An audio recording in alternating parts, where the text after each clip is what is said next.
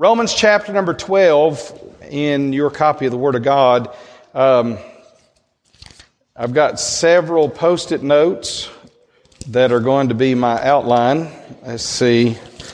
Let's see. Three, four, five, six. So that's what I figure going through that. That should get us out of here by lunchtime Tuesday. So we should, we should be all right. I want you to keep your finger or mark in your Bible in Psalm one, because we're going to refer back to Psalm one here in just a few minutes.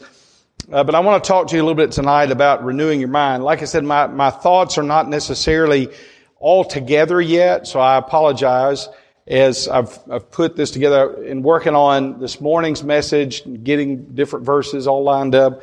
Uh, I, I didn't devote the time to this. I almost said I didn't have time, but then I keep remembering what Brother Simmons says. And so I have to say the truth is I didn't devote the time to this like I did this morning's. And I hope that I can make it, uh, make it through this okay and make some sense. But I want to help us. I want to try to help, I want to try to help you the way the Lord helped me, uh, through this. And I hope that it'll help you in the process. If you found your place and you can, would you stand? We're going to read the very familiar verses. You could probably quote them. Uh, Romans chapter twelve, verses one and two. You could quote these verses, I'm sure. And you've heard, man, I don't know how many messages I've heard out of Romans chapter twelve, verses one and two. And um, when you think about Romans twelve, one and two, and all the preaching that's been done, there's probably uh, nothing or no one or nothing that could be added to it uh, unless you just divided it out into the topics and began to deal with each one. And that's kind of what I want to do a little bit uh, tonight. The Bible says, the Bible says in verse number one, I beseech you therefore, brethren, by the mercies of God, that you present your bodies a living sacrifice, wholly acceptable to God, which is a reasonable service. And be not conformed to this world, but be transformed by the renewing of your mind, that you may prove what is that good and acceptable and perfect will of God. Let's pray. Thank you, Father, for the day. Help us as we convey the thought in Jesus' name. Amen. Thank you. You may be seated. In Romans chapter number twelve, of course, the Apostle Paul, writing to the church at Rome, has uh, just talked about all of the mercies and the blessings that God has bestowed upon Israel, and how that we, as the church, are benefactors of many of those blessings because we've been grafted in. And now in chapter number twelve, he beseeches us by God's mercies, by those mercies, that we would present our bodies as a sacrifice unto the Lord. And I've said it before, and you've probably heard it, we can't do anything without a body. Everything we do is with our body. People don't get drunk without a body. People don't drive a car without a body. People don't, uh, people don't have conversations without a body, uh, and so on. So we all have bodies, and God says that He would like for you to take this one life, this one body, this one life that you've been given, and He would like for you to donate all of that, everything, to Him. Lock, stock, barrel, no Uh, no kind of reservations, no holding back, but He wants you to give your entire life to Him, your body to Him, that, that He could utilize it and do with it what needs to be done. So there's three things that the Bible talks about in these three verses, these two verses. First of all, it talks about an oblation. As I said, an oblation is the presenting or the offering of something to God. And what He's wanting is your body. He's wanting your life. He's wanting you to give yourself, all of yourself, your body, your soul, your spirit, everything that you are. He's wanting you to give yourself to Him, used for His disposal, for His purpose, for His use, whatever He would desire. And then not only does He talk about a, an oblation, but He also talks about a transformation. And when He says in verse number, uh, verse number two, and be not conformed to this world, but be ye transformed.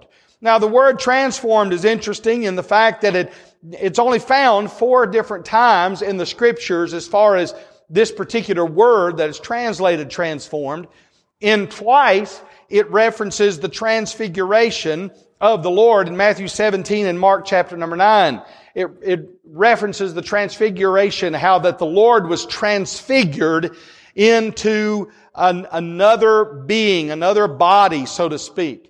He was changed before the disciples there on the Mount of Transfiguration. And he was, uh, the Bible says that he was glowing and he was white as no fuller could whiten his clothing and so on. And, and he was transformed. He was different. He became a different person. And we don't have anything to do to offer as far as our salvation is concerned. God takes care of all of our salvation, right?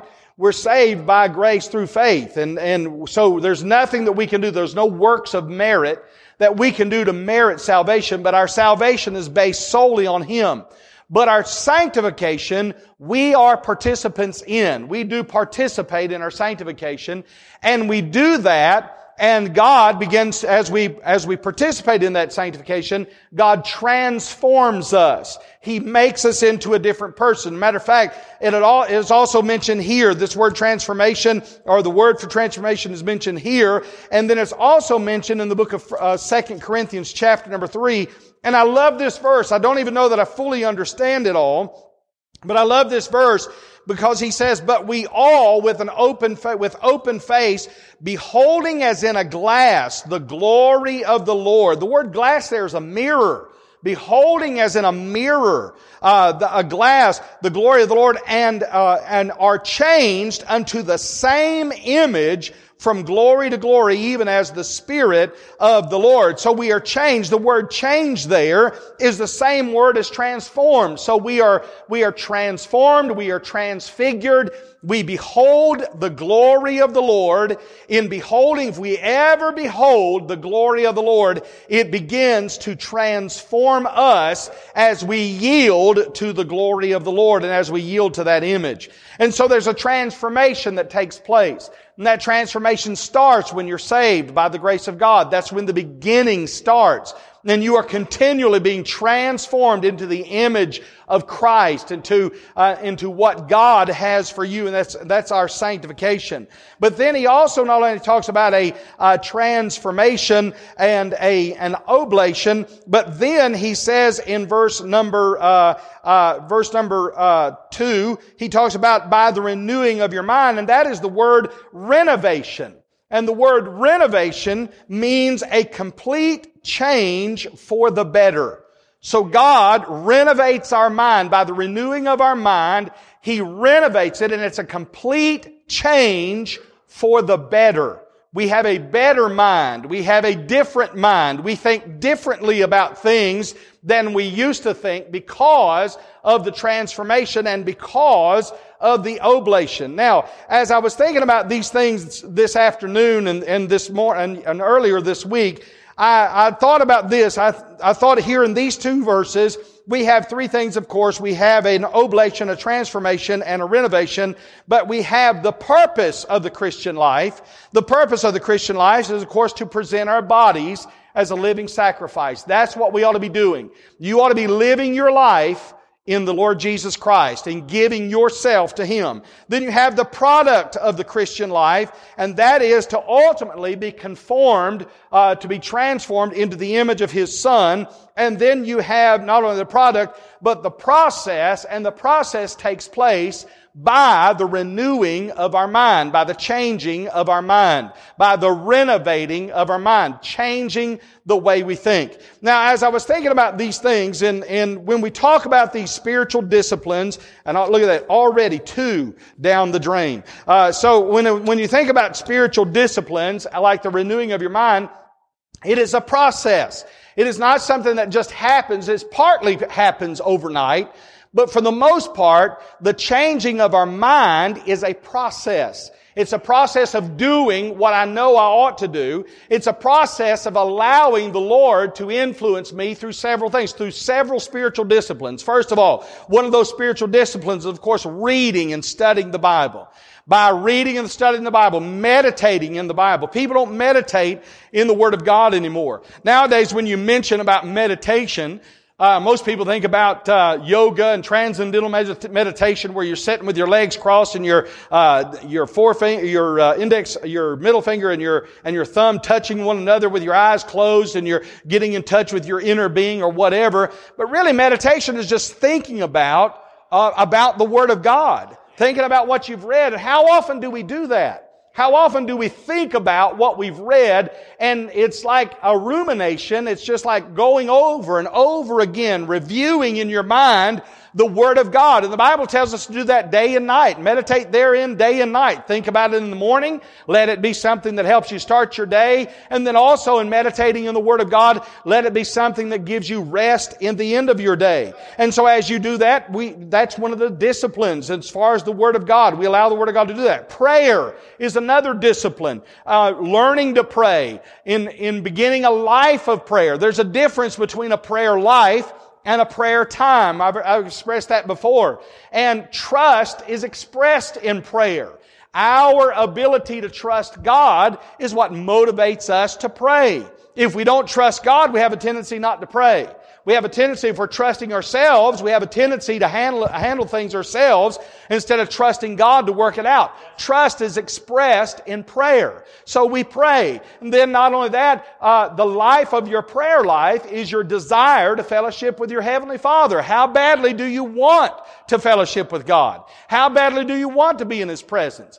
And so prayer is another one of those things. Church attendance is another thing, another one of those disciplines that we use. Uh, being faithful to the house of God. We need the house of God. Whether we want to admit it or not, we need to be faithful. I don't know how some people do it.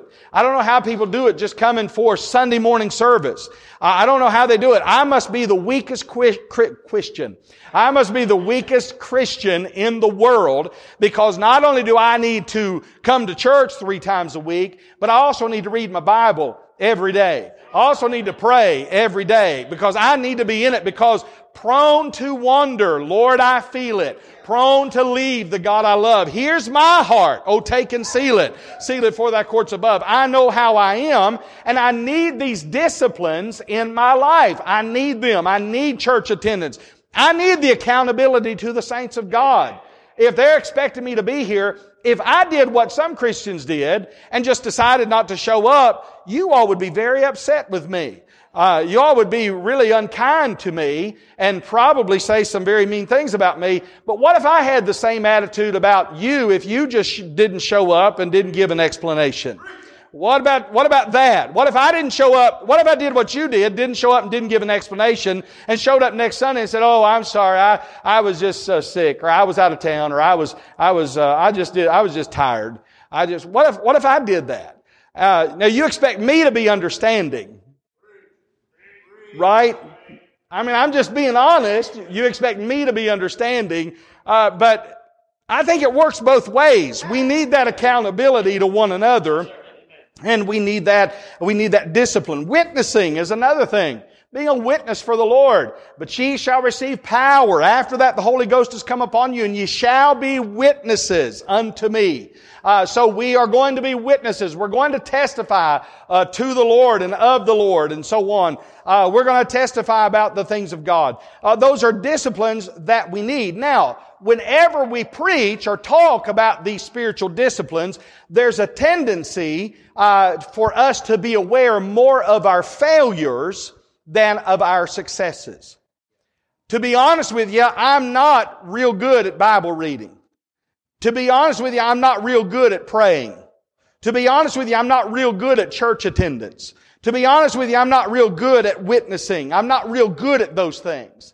And I'm more aware, more deeply aware of my failures than I am my successes, because my successes are so few. So the disciple, the apostle here, is asking believers to do something uh, that is the greatest thing that they could do. And that is to give their bodies as a living sacrifice unto the Lord. Give their bodies. That is their ministry. That is our ministry, our service. That's three down. Uh, that is our service. That is our ministry. I'm halfway done. Uh, so uh, uh, that our ministry, our service, is to give our bodies to the Lord, to give our lives to the Lord. That's our service. That is uh, to offer our one life to God. That's what He's asking for us to do. And then, not only that, our motivation are those mercies that he talks about. I beseech you, therefore, brethren, by the mercies of God. We've heard a lot about God's mercies today. His mercies are new every morning.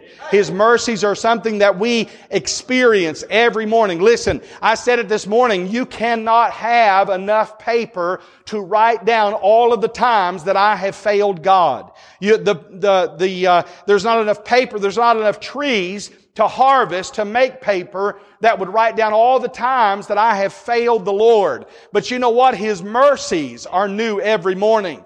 There's sometimes, there's sometimes that I think to myself that I don't see how in the world God could forgive me and demonstrate mercy on me with the wrong that I have done sometimes. Sometimes I almost think that God can't be right in extending mercy to me. But you know what? His mercies are new every morning. I have new mercies because Jesus Christ died on the cross. I am able to access those mercies. And I'm thankful for those mercies. Then those mercies, listen, the love of God will motivate people. The reality of it setting in will motivate people more than a whip could ever motivate people if you ever recognize how much God loves us. So our motivation is to be, uh, our motivation is to be constantly aware of the new mercies that we receive every day in our life. And then our method, of course, our method is by doing this is by being transformed, not being conformed to this world,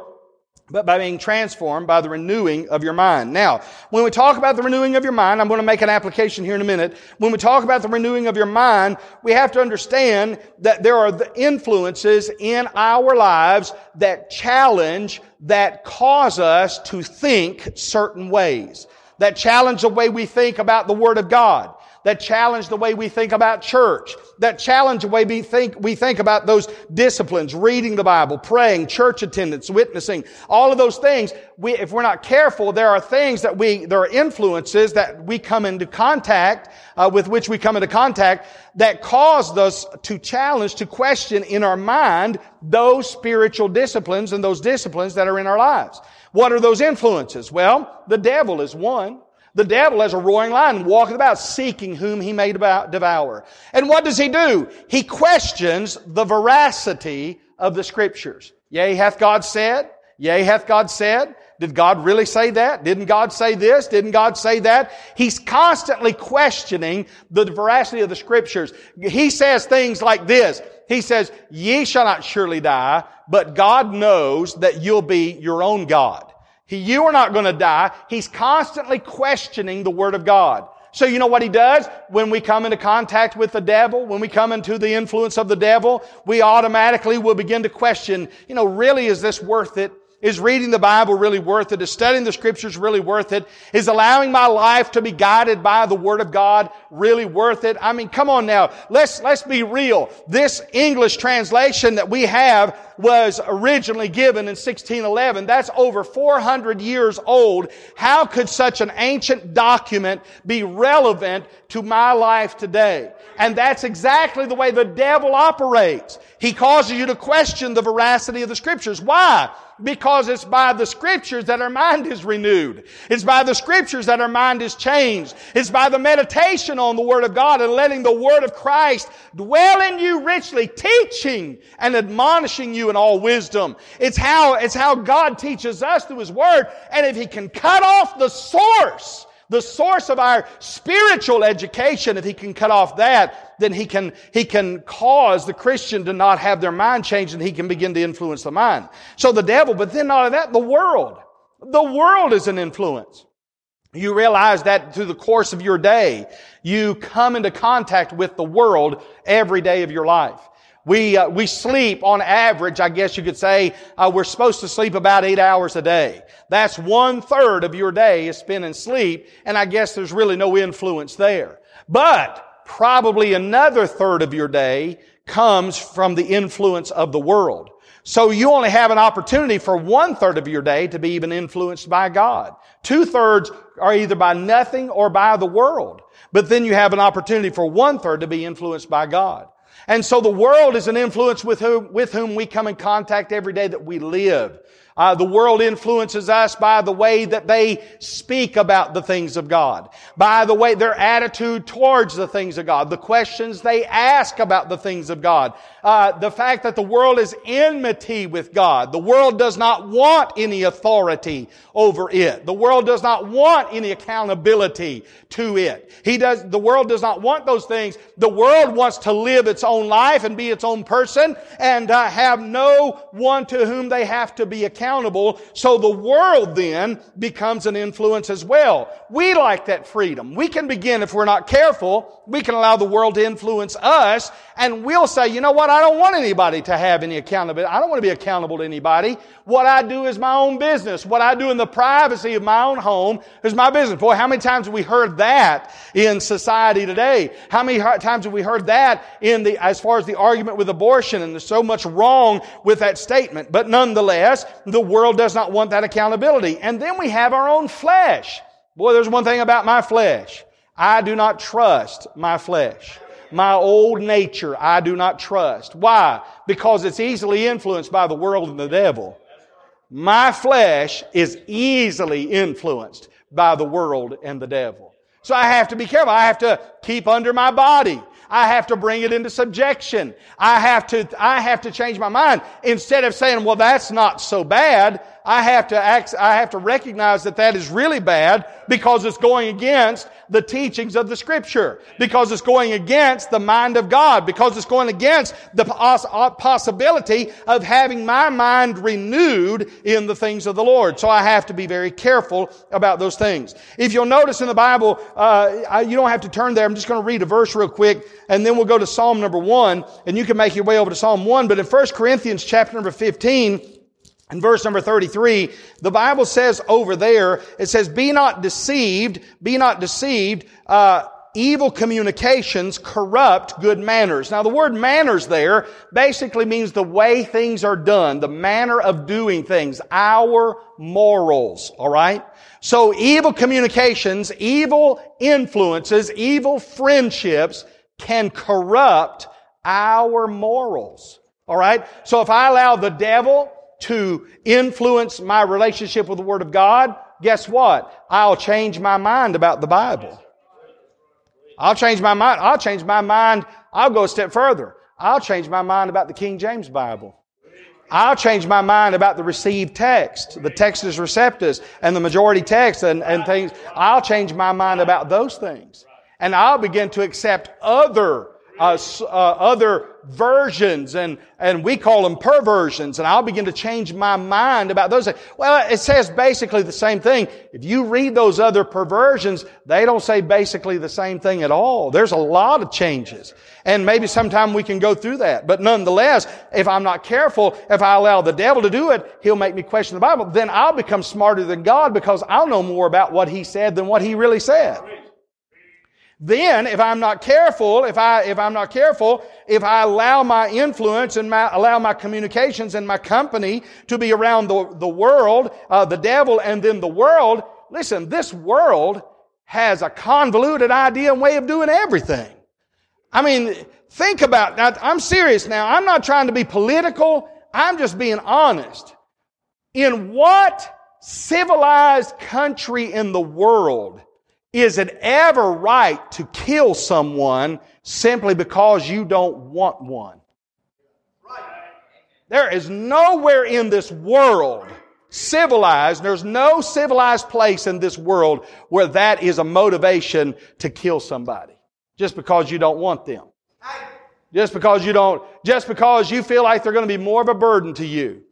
Do you realize, do you realize the thinking that's involved in that? That's a scary thought, but it's becoming accepted. It's become, in what civilized world where people are at least remotely educated in kindergarten, at least, can you say that there are more than two genders? There's nowhere in this world, but we're being told that that gender now is an assignment.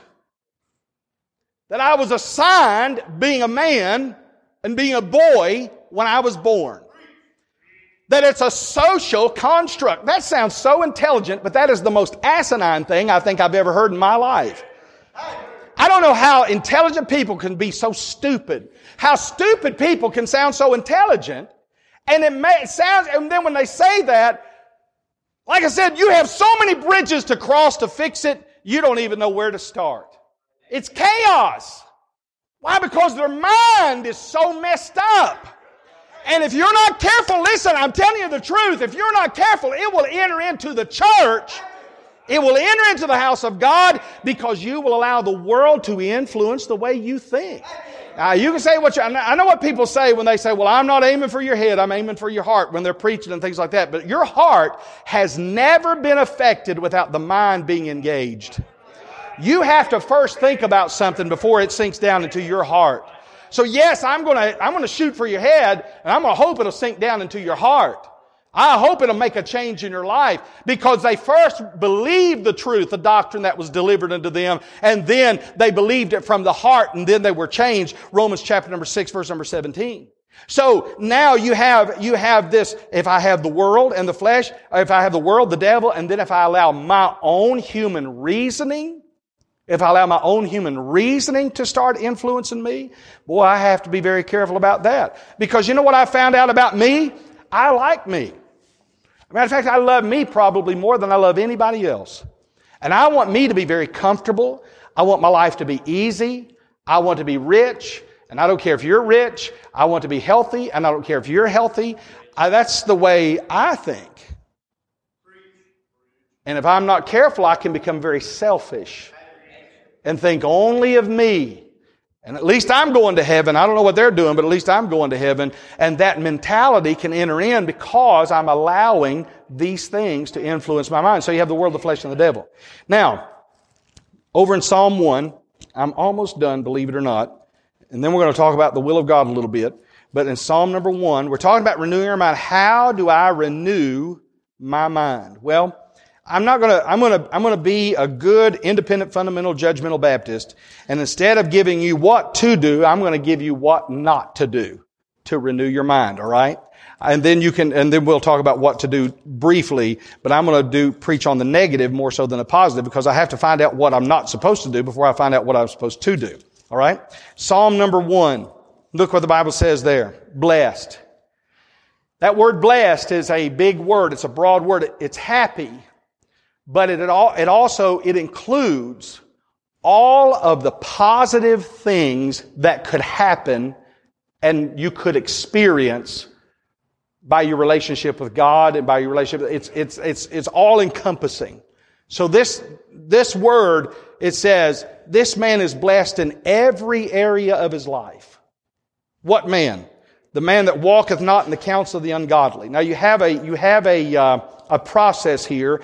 And I want to talk to you a little bit about that process. But we have a process here. First of all, walk. When we talk about walking, the word walk there implies an acquaintance or, or an influence. I do not want to be acquainted with the counsel of the ungodly. If I'm going to renew my mind and have the right kind of mind, I have to, first of all, avoid ungodly counsel. Nothing wrong with getting counsel. Matter of fact, the Bible says in a multitude of counselors, there's safety. Nothing wrong with getting counsel, but you better make sure you're getting counsel that is godly counsel. Counsel that goes according to the Word of God, because if you're not careful, everything... What I found out people do, this is what people do. I've been in the ministry for, let's see, ninety-two, uh, uh, oh two, twelve... All right, in, two, in twenty twenty-two, it'll be thirty years I've been pastoring churches. So twenty, what is this? twenty-seven years. twenty-seven years I've been pastoring churches. You know what I found out about people? People do not seek the will of God. They seek approval for their own will.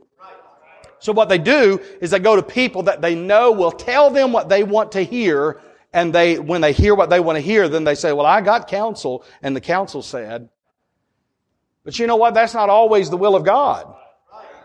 Sometimes that's ungodly counsel. Ungodly just means uh, counsel that is without God. There's no God in the council. It's all about what I want to do.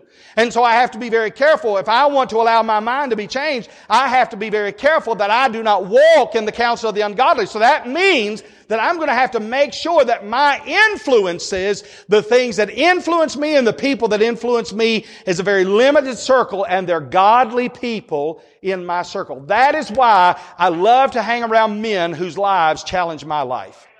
I love to be around men who are better Christians than me. I don't want to be around somebody who's a constantly a worse Christian than me. I want somebody to pull me up. I want to see somebody's life who is living for the Lord, and I want to find out what they're doing, and I want to serve the Lord with them, and I want to find out what I'm supposed to be doing. And as I look at their life, I want to say, okay, now I want to take my step up. I want to step up. And it ought to be that we're living our lives in such a fashion so that others will look at us and say, I'm a better person because of being around them. I'm a better person because of their influence in my life. And I am more like Christ because of their influence in my life.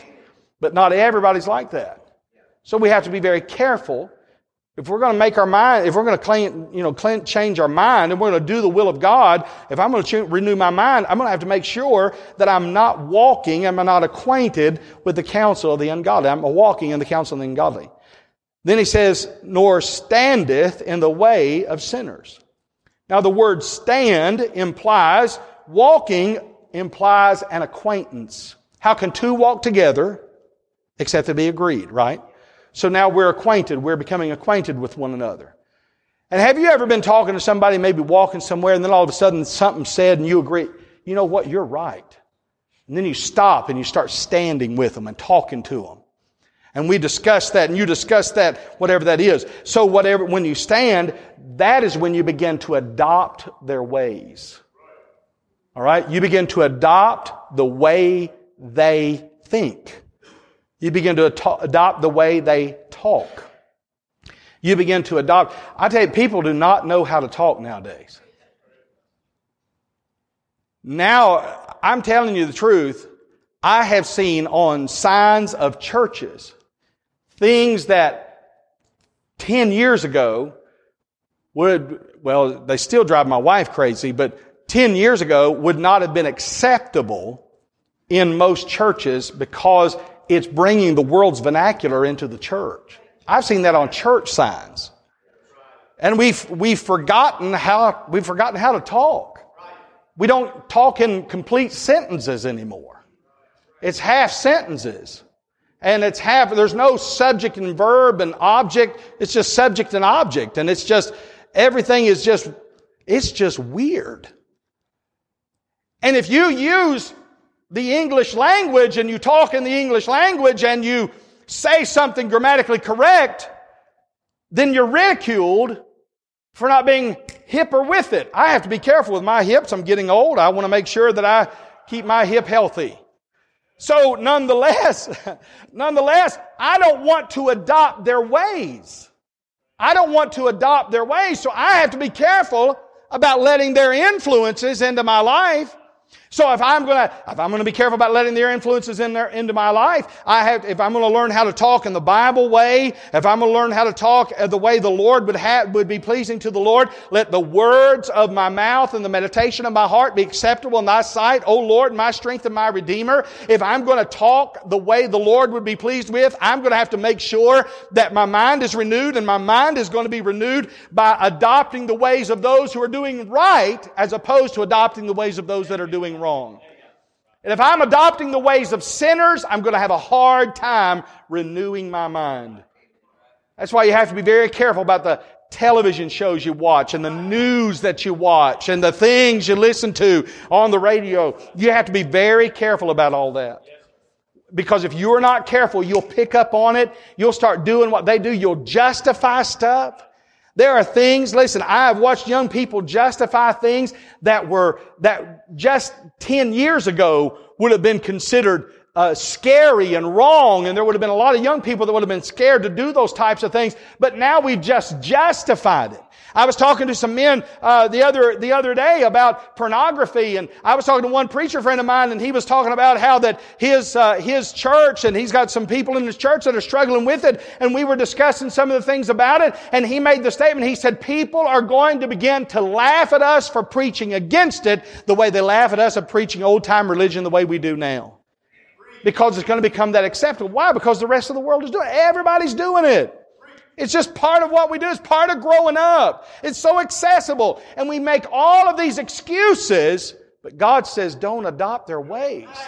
The happy man, the blessed man, the man that has all of the benefits of knowing God is not the man that walks in the counsel of the ungodly, is not the man that stands in the way of sinners. The happy man is not the man that's adopting the ways of the sinner.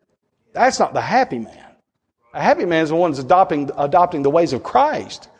So, he says, he says then again, uh, he says walk. They become acquainted. They become acquaint. There's an acquaintance and an influence. Then we stand. That adopts their ways. And then watch this. Nor sitteth in the seat of the scornful. The next step is to sit against those who are doing right. Then we begin to actively condemn and scoff those who are doing right. And it's a progression. We walk, we become acquainted. They begin to influence us instead of us influencing them. Then we stop and we begin to adopt their ways. We begin to look like them, talk like them, act like them, and, and behave like them. And then it's not long that we're sitting with them, scoffing those who are doing right. I've seen it happen. I've watched it happen.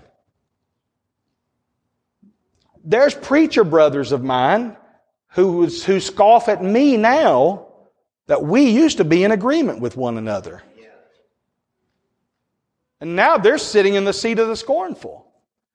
They're pointing at me and laughing at me saying, you need to get with it. Listen, if getting with it means dropping everything that I believe, I don't want to get with it. I just want to stay just like I am.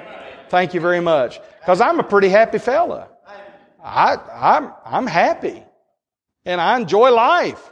I like to have fun. But then you've got those that go to the other extreme that are so, quote, spiritual, they can't go fishing.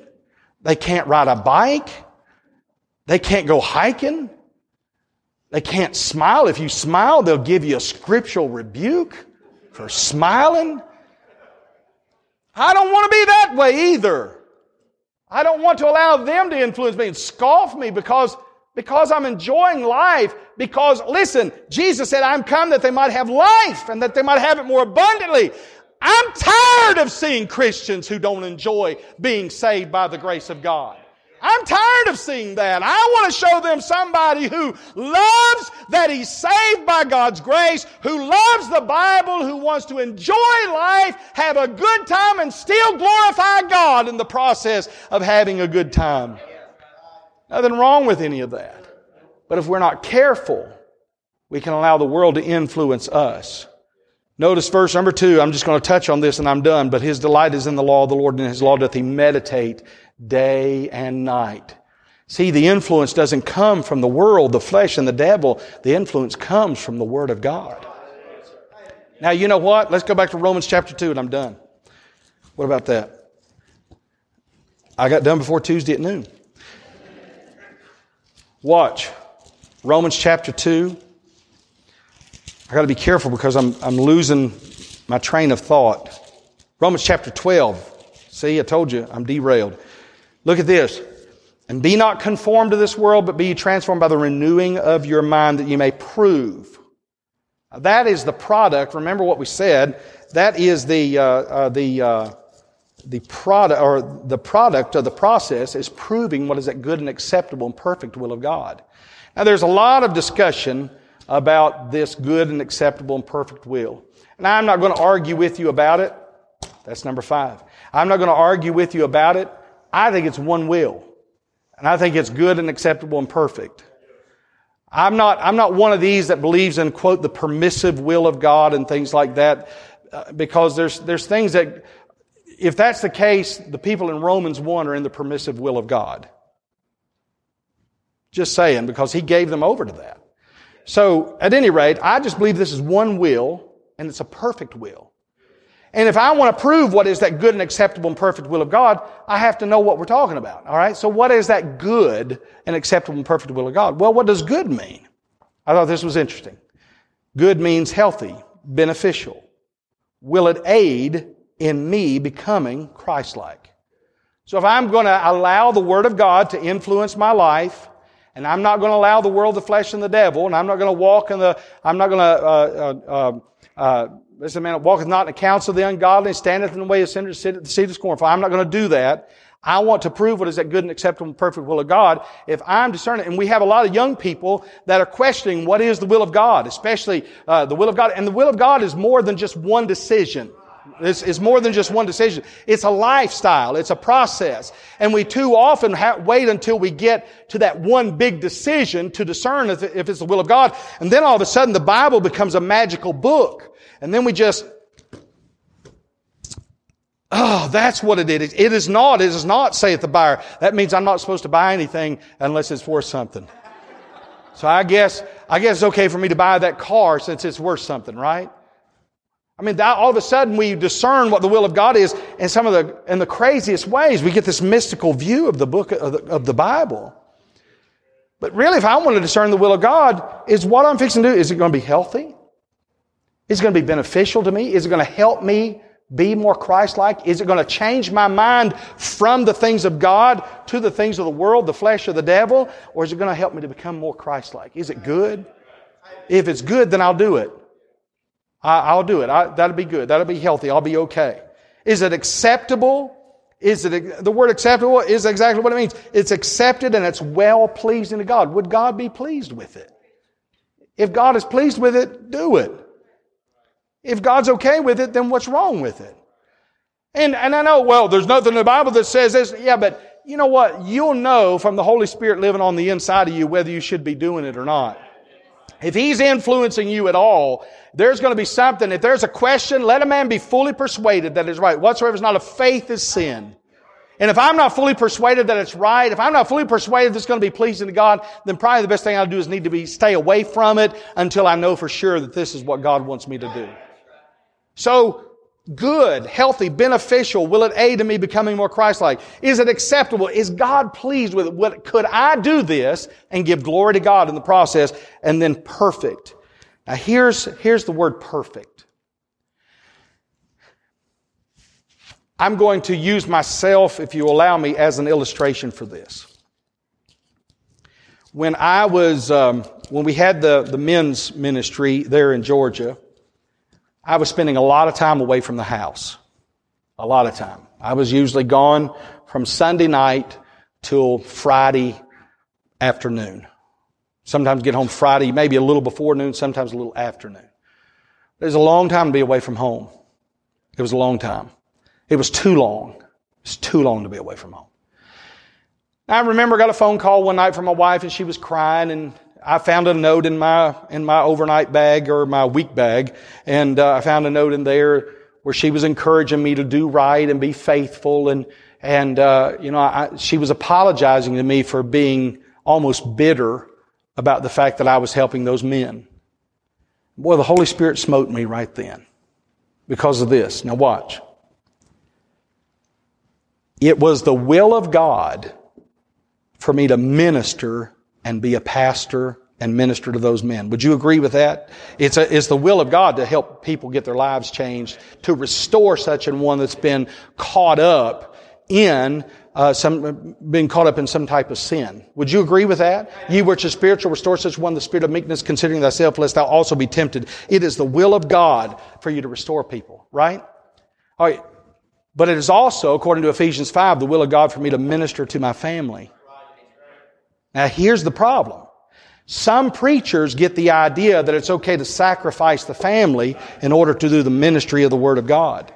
But this is the perfect will of God.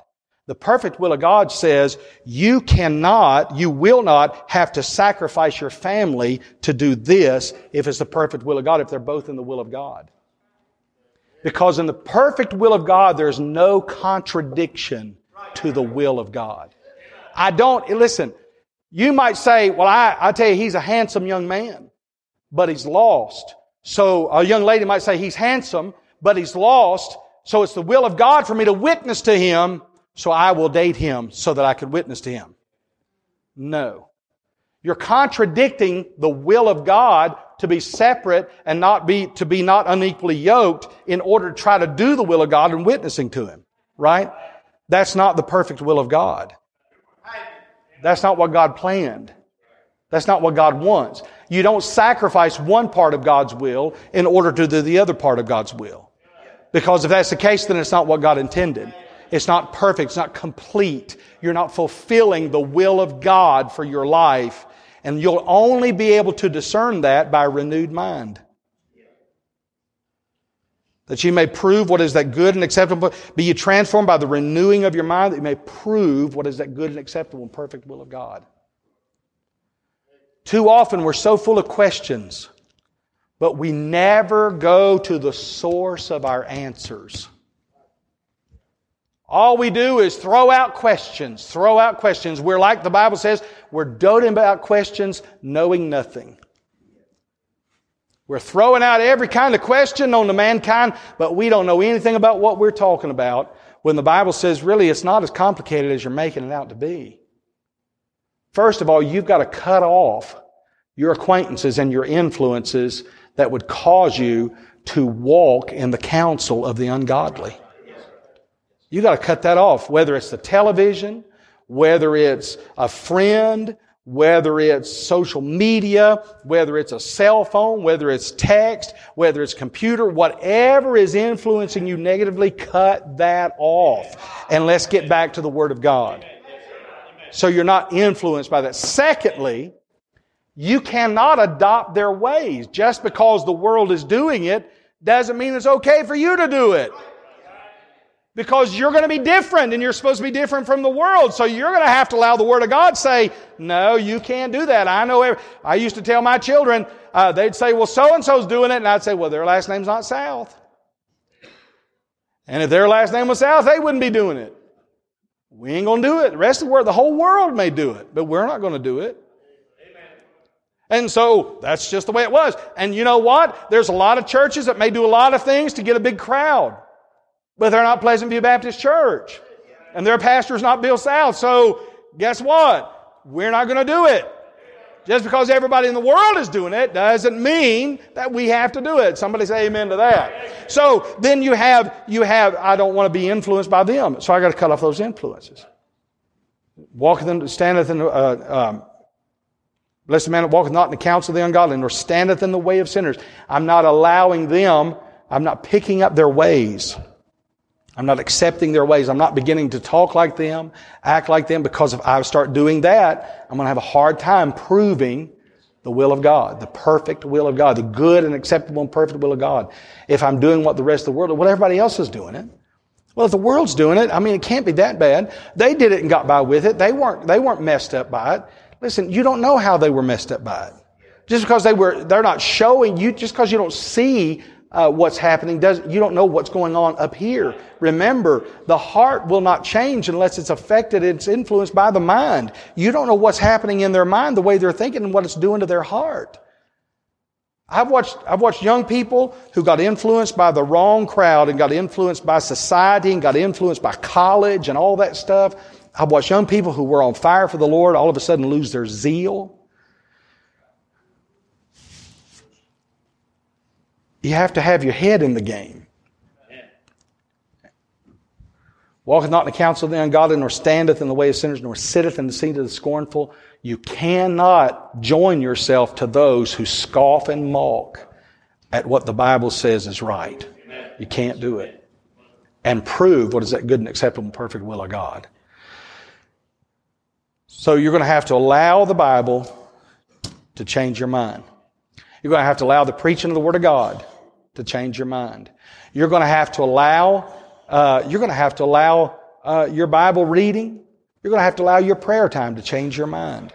You're going to have to allow your church attendance to change your mind. You're going to have to have, allow uh, your witnessing to change. Well, I don't have that gift. Listen, people talk. Even the most introverted person will talk about something they're interested in. Doesn't matter what it is. They can find somebody who's interested in the same thing. You, if you're interested in seeing somebody saved, it will, it will eventually just come out. It will eventually just happen. But it all starts when we're transformed by having our mind changed. And if we're going to have our mind changed, we've got to look to the Word of God, and we've got to cut off all these other sources. All right? Let's stand with our heads bowed. Father, thank you so much for the day. Thank you for your help and your grace. Thank you for the opportunity that we have to have our mind changed. I'm glad for what you've changed my mind on, several areas in my life that you've changed my mind. I pray that you'd help us as a church to prove what is that good and acceptable and perfect will of God by following you and serving you and loving you, loving this book, championing the Bible, staying close to the Word of God. I pray you'd help us. In Jesus' name we do pray. Amen. The instruments are playing. The altar's open. If God's spoken to you about anything, this is an opportunity for you to do business with the Lord. I would encourage you to do that right now.